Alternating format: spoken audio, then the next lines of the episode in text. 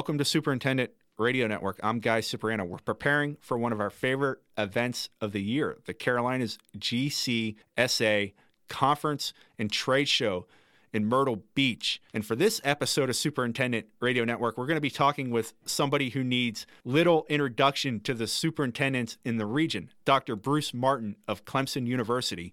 Dr. Martin recently announced that he's going to be retiring at the end of this academic year. So we decided it would be good to have Dr. Martin on to talk about some of the things he will be discussing with superintendents in Myrtle Beach. And we also thought it would be good to go back and talk about some of the changes in turfgrass science and pathology that Dr. Martin has seen over the course of a, nearly a three decade career at Clemson University. So we hope you enjoy this episode, and we also hope that you get a chance to spend some time with Dr. Martin, whether you're in Myrtle Beach or if you get a chance to maybe see him before he retires. Dr. Martin, thank you so much for joining us. Before we talk about the show in Myrtle Beach, and some of the things going on in the industry this this year. Let's get this out of the way. And you're retiring soon. Say it's not oh. true. Oh yeah, it's true. yes, uh, June of 2018. But I've got to figure out my sick leave. Uh, if I've got if I've got as much as I think I have, and maybe before that. so it's it's pending. Well, congratulations. Obviously, you've had a, a long and tremendous career and have helped hundreds of golf course superintendents in the Carolinas. And speaking of the Carolinas, we're getting ready for the Carolinas GCSA conference and trade show. What has that event meant to you over the years, and what number will this be for you this year? Well, uh, I don't really know the total count. I know since I first came to South Carolina, uh, would have been 1987. I've only missed one show, and I think uh, I think uh, I've taught or given some kind of presentation. Not all of them except the one I missed. So they were pretty sick of me by now. Got to be, and uh, but it's changed a lot. Uh, just continual progress, really, over the years. So as you know now, it's it's one of the big shows uh, maybe the biggest. I don't know along the east east coast, anyhow. So when you get asked to present at these events, what goes through your head, and how do you prepare a presentation to a, a wide group of superintendents like you're going to in Myrtle Beach? Well, the main thing is know your audience, and uh, I guess fortunately for being around here in this region for all these years, uh, that's my audience. You know, I know them. Uh, we get folks coming over from Tennessee and Florida and Georgia and the Carolina, you know, obviously North and South Carolina and, and a few from Virginia, but that's the region that I work in, so I'm pretty familiar with the problems that they have. And I, you know, my seminars are all about practical stuff, disease and nematode control, uh, what's new on the uh, forefront of controls that are available, like new chemistry, uh, how do we deploy that uh, chemistry or create a strategy, you know, for for managing whatever pest we're talking about, and, and all my stuff is pest management.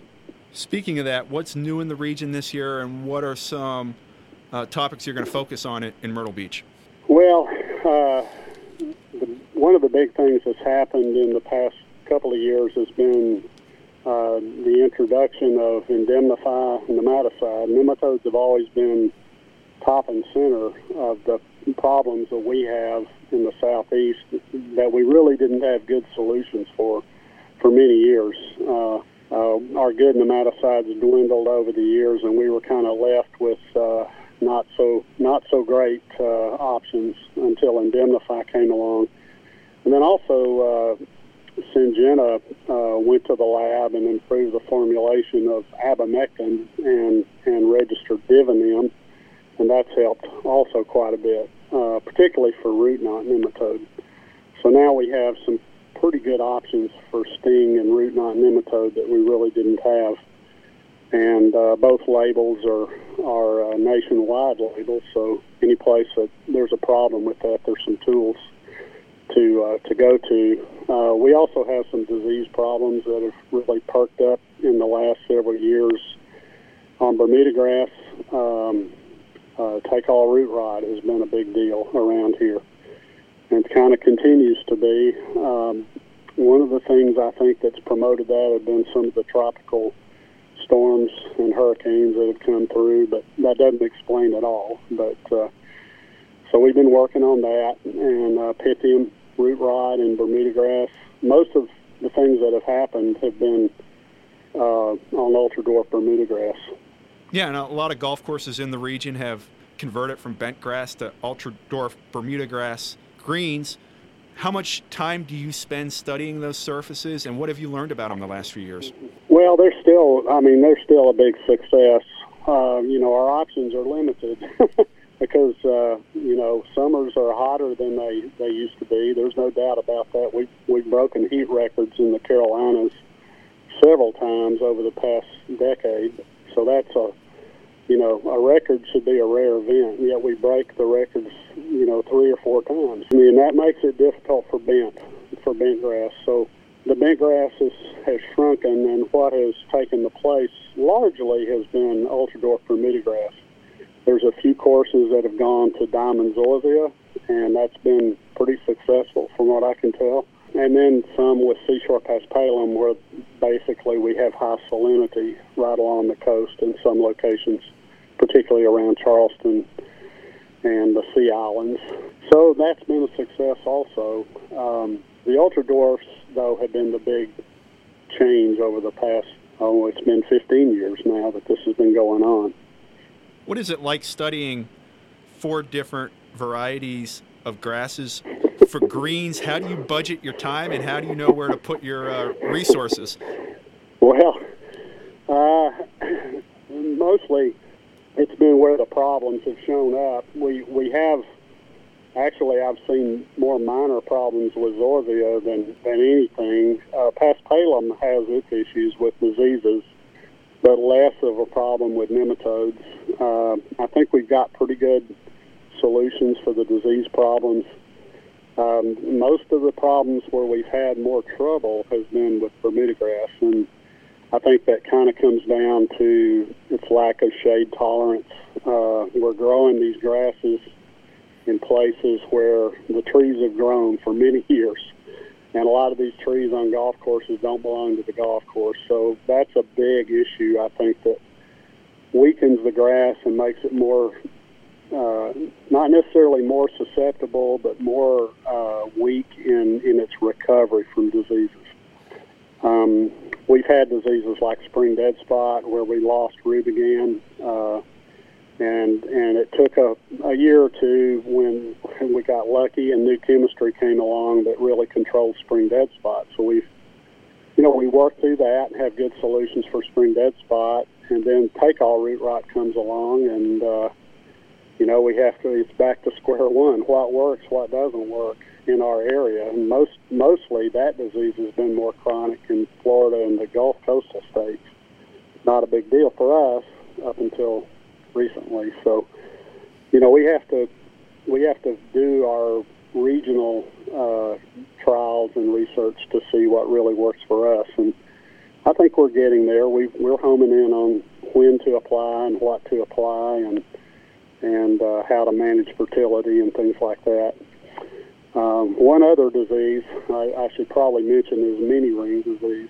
Um, Rhizoctonia is the causal agent, and I have a graduate student, myself and Bert McCarty and Jim Kerns, all are on his committee, Jim at NC State. And uh, I think he's made a bit of a breakthrough with some fertility uh, recommendations that that are really going to help with mini rings. So so that's good to see here towards the end of my career is getting some answers on that disease. Uh, that one's been troublesome. You've been at Clemson close to 30 years. What were some diseases and issues you heard about in the 1980s that you rarely hear about now?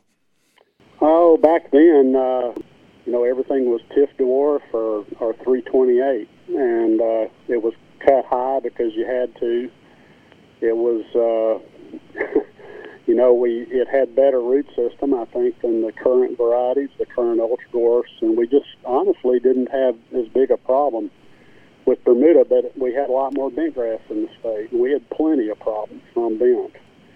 And so there's been a lot of work done on bent grass in the South uh, back then and all the way, still continuing, of course. And uh, I think the big the big breakthrough on bent was the recognition of pythium root rot and how uh, how important that component of the disease spectrum is for survival of bent in the summer. That that and the, the advent of big fans was the um, was the real thing that made a difference in managing bent. So there's, you know, there's still uh, some high-end golf courses that have bent grass, and, and they do quite well managing it. And uh, they've got good tools. They know what they're doing. Uh, they have good plans on their fungicides. I haven't seen anybody lose a bentgrass green in years. so uh, that's that's kind of the trend that I've seen with bent. With back in the 80s, we lost greens uh, routinely in the summertime. I mean, losing from the standpoint of having to shut down and play on temporaries. How have expectations changed? You get to see it, you know, in your role as a turf grass pathologist. How low have mowing heights gone? How frequent has rolling become? And from your perspective, how, what is it like seeing those changes in, in golfer expectations? Oh, it's kept me in business. those low low cutting heights, the lower you go, in general, the more susceptible to diseases. Even the for us, a routine disease like dollar spot can become chronic and more difficult to manage. Certainly up north, where dollar spot is without a doubt number one, first and foremost. Low low cutting heights and low fertility are the things that really drive the epidemics, and uh, you know uh, we manage that. Golfer expectations, as you know, is not backed off any. Maybe they've even gotten more demanding. They probably have. Uh, and superintendents have met that challenge, uh, both with Bent and POA and Ultra dwarfs. Uh, that's the reason we have Ultra dwarfs is to meet that challenge, and uh, and they have. They met it. Cost has been higher, uh, a riskier system, I think, and uh, in all of those grasses. So we have, you know, we have big disease problems in all of those those grasses. On Poa annua, it's, it's anthracnose probably by and large, and Rutgers has really re- led the way in research to help manage anthracnose, and a lot of that is cultural practices. Alternating mowing or double cutting at a little higher height of cut and rolling and getting picking the fertility up where you can still have good green speed but relieving the plant of some stress. Those those types of things help with all grasses. But what it what it also has done is it's caused us to rely on chemistry a lot, good fungicides, and uh, that's a that should concern everybody because new fungicides are not coming along every day, and the cost of registering new chemistry, even if we get it, is astronomical.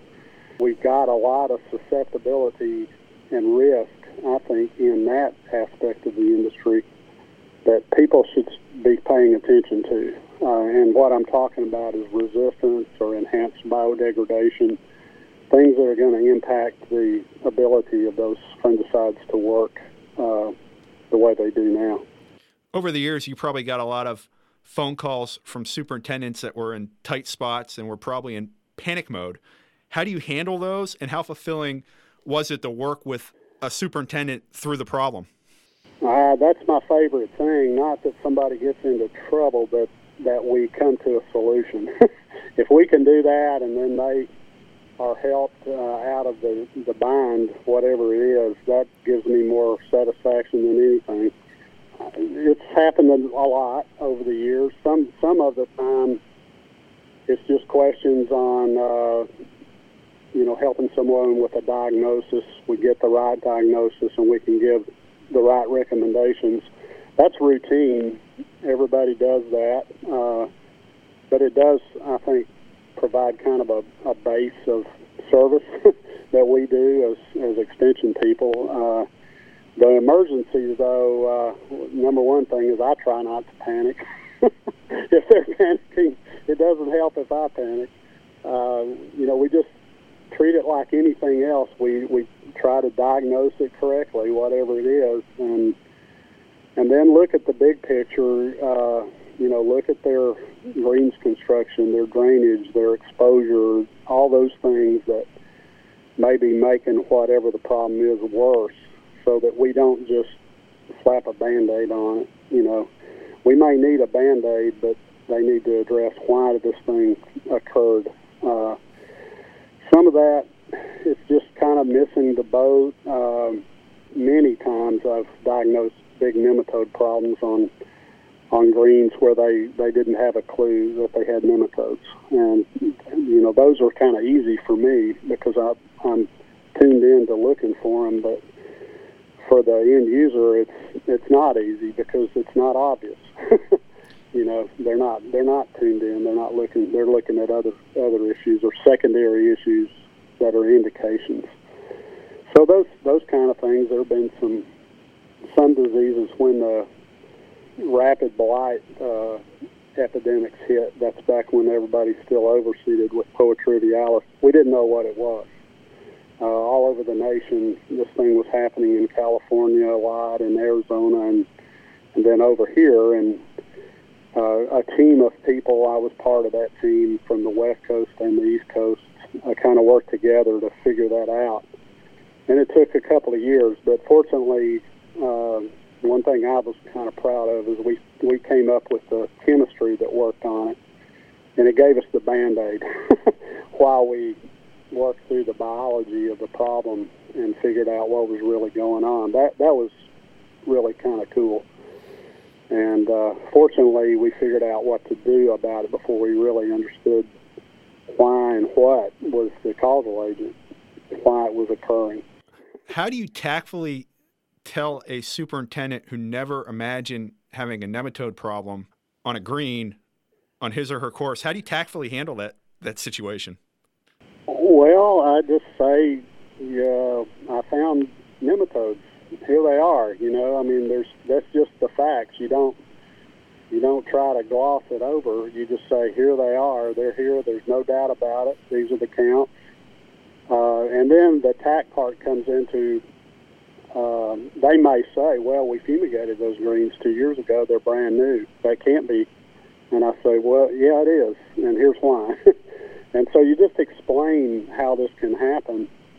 And it's it's not their fault. Uh, it could be that nematodes came in from the surrounds due to storms moving them into the greens, things that you know we're we know and we're sort of tuned in, or they came in on the plant material. Uh, and the superintendent is not. Uh, you know, they have everything. You know that they're they're concerned with, and we home in on the specific problems. So you just you just talk it through. It's not that they did anything wrong. It's really a success that they reached out for help, and we were able to help them. that's the way you that's the way you look at it. Um, the guys that don't ask the questions are the ones that are going to get hurt the worst. What type of relationships do you develop with your colleagues and the end users you work with when you've been in the business as long as you have? And how important is collaboration to the success of what you do? No, it's it's critical. I I collaborate with my colleagues, uh, plant pathologists. Uh, the rapid blight was a good example of that. The guy who really uh, ramrodded the effort was Dr. Larry Stowell out in Southern California with Pace um, and I've known Larry for forever, you know. So, and I've I've collaborated with uh, um, the pathologists all around the country, really, and uh, uh, and then I've collaborated with all the industry folks, with the major chemical producers, BASF, Bayer, Syngenta, etc. Um, and have good relationships, I think, with all of them. Um, it's the same deal. You just you you tell the truth when when you find something out, and uh, and you just communicate, and uh, it, everybody wins. I think uh, so. It, it's critical, and my colleagues at Clemson, we we collaborate. We collaborate with students, with grad students. I mean, it's it's all about collaboration. One one person can't do everything. You need you need help from everybody some of the regional uh, uh, vendors you know, like Harrell's or Vereen's. Uh, you know, they are kind of my eyes and ears out there. Uh, they they sometimes bring samples, or they they text me all the time with photos. So and so's having this. What do you think? Uh, and that's great because I can't get around to all these places. You know, it would just eat up my time, and it allows me to better budget my time, stay in the lab when I need to, and and things like that. So, yeah, that's been a lot of fun. Really made made a lot of friends. Um, watched students, you know, graduate and become excellent superintendents. Some of them you wouldn't have predicted it before. they turn out to be really hot dogs out there. So that's fun. What's the variety of your job? Like you get to teach a bit, you get to work with students, you get to do research, you get to go to field days, you get to go to conferences and seminars.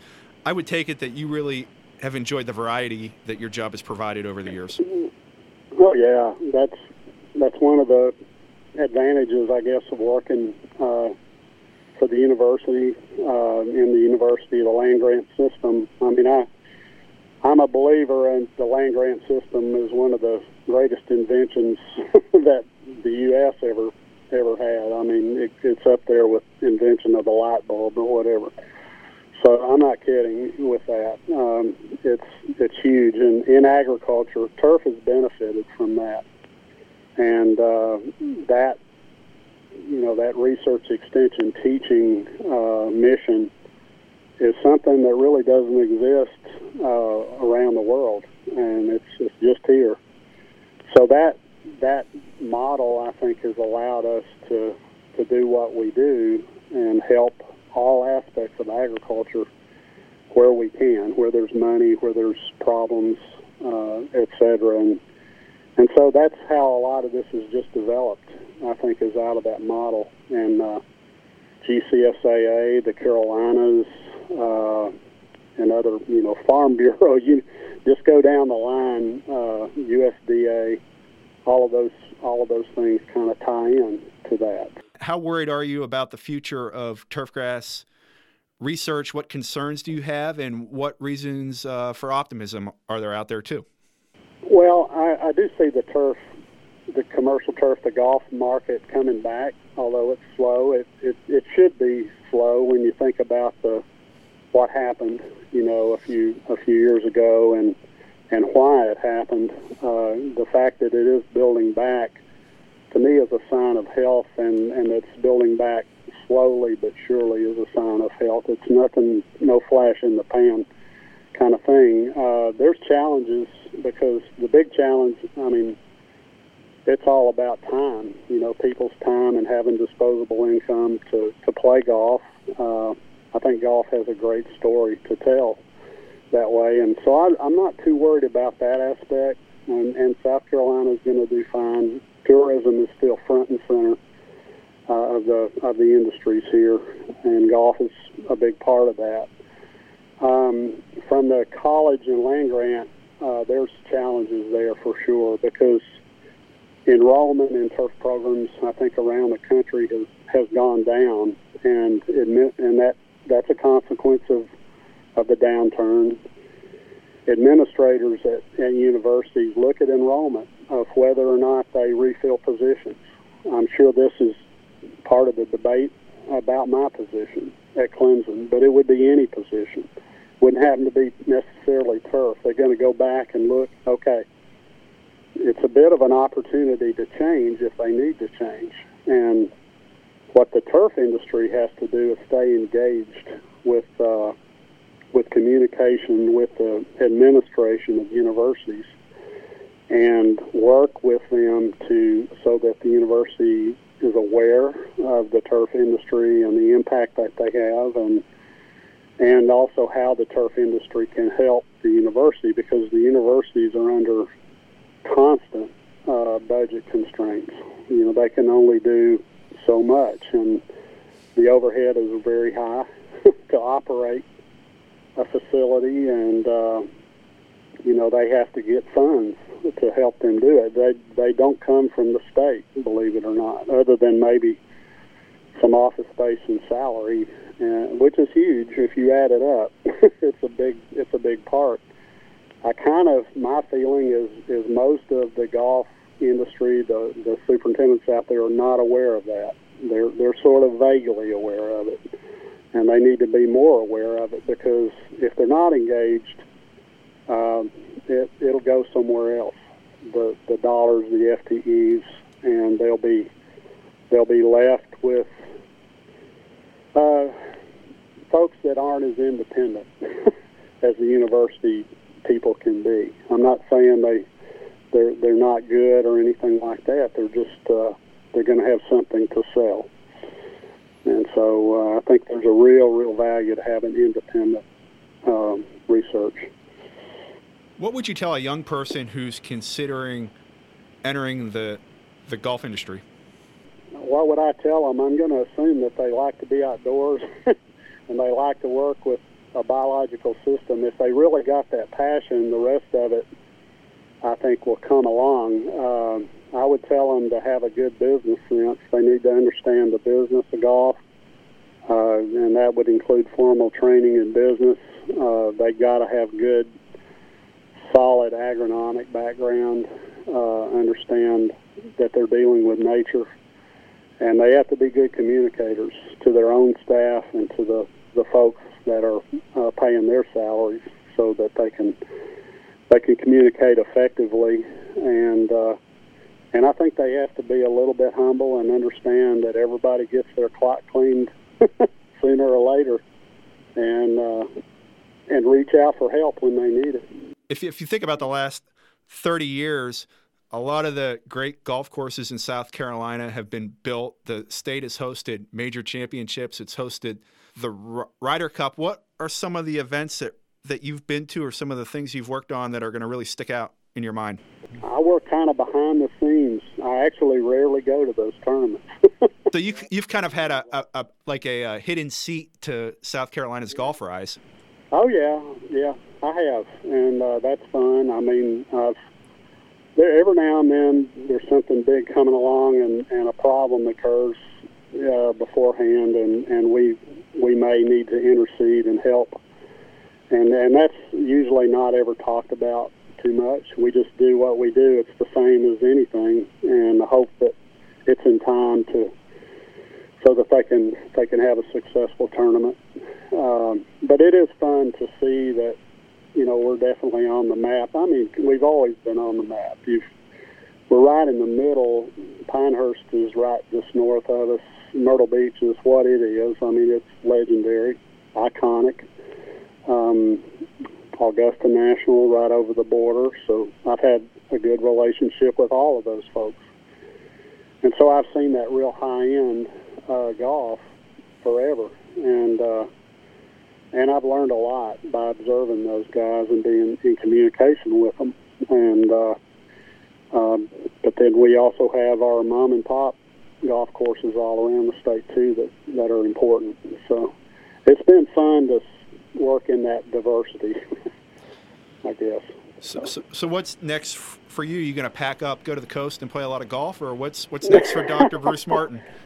Uh, well, it, I'm going to kind of still be involved, but again, probably behind the scenes. I'll probably work and do some contract research with with some folks on projects that I'm interested in. But uh, my main goal is that I have more of my time under my control. Otherwise, I wouldn't retire. And uh, and I, I like to hunt and fish. I'm, I'm a really crappy golfer. Ask anybody who's ever seen me play. They'll say, "Hey, stick to the lab, you know, or or go fishing. You know, just it's too ugly." I lose respect when I get out on the golf course. So. This was wonderful. Thank you so much for taking some time to join us on the podcast. And more importantly, thank you for everything you've done for golf course superintendents in the Carolinas and golf course superintendents all over the country. I know everybody in the business really appreciates it. And good luck in retirement. And hopefully, we bump into you at events in the future still. Yeah, I hope so. Thanks a lot. I appreciate it.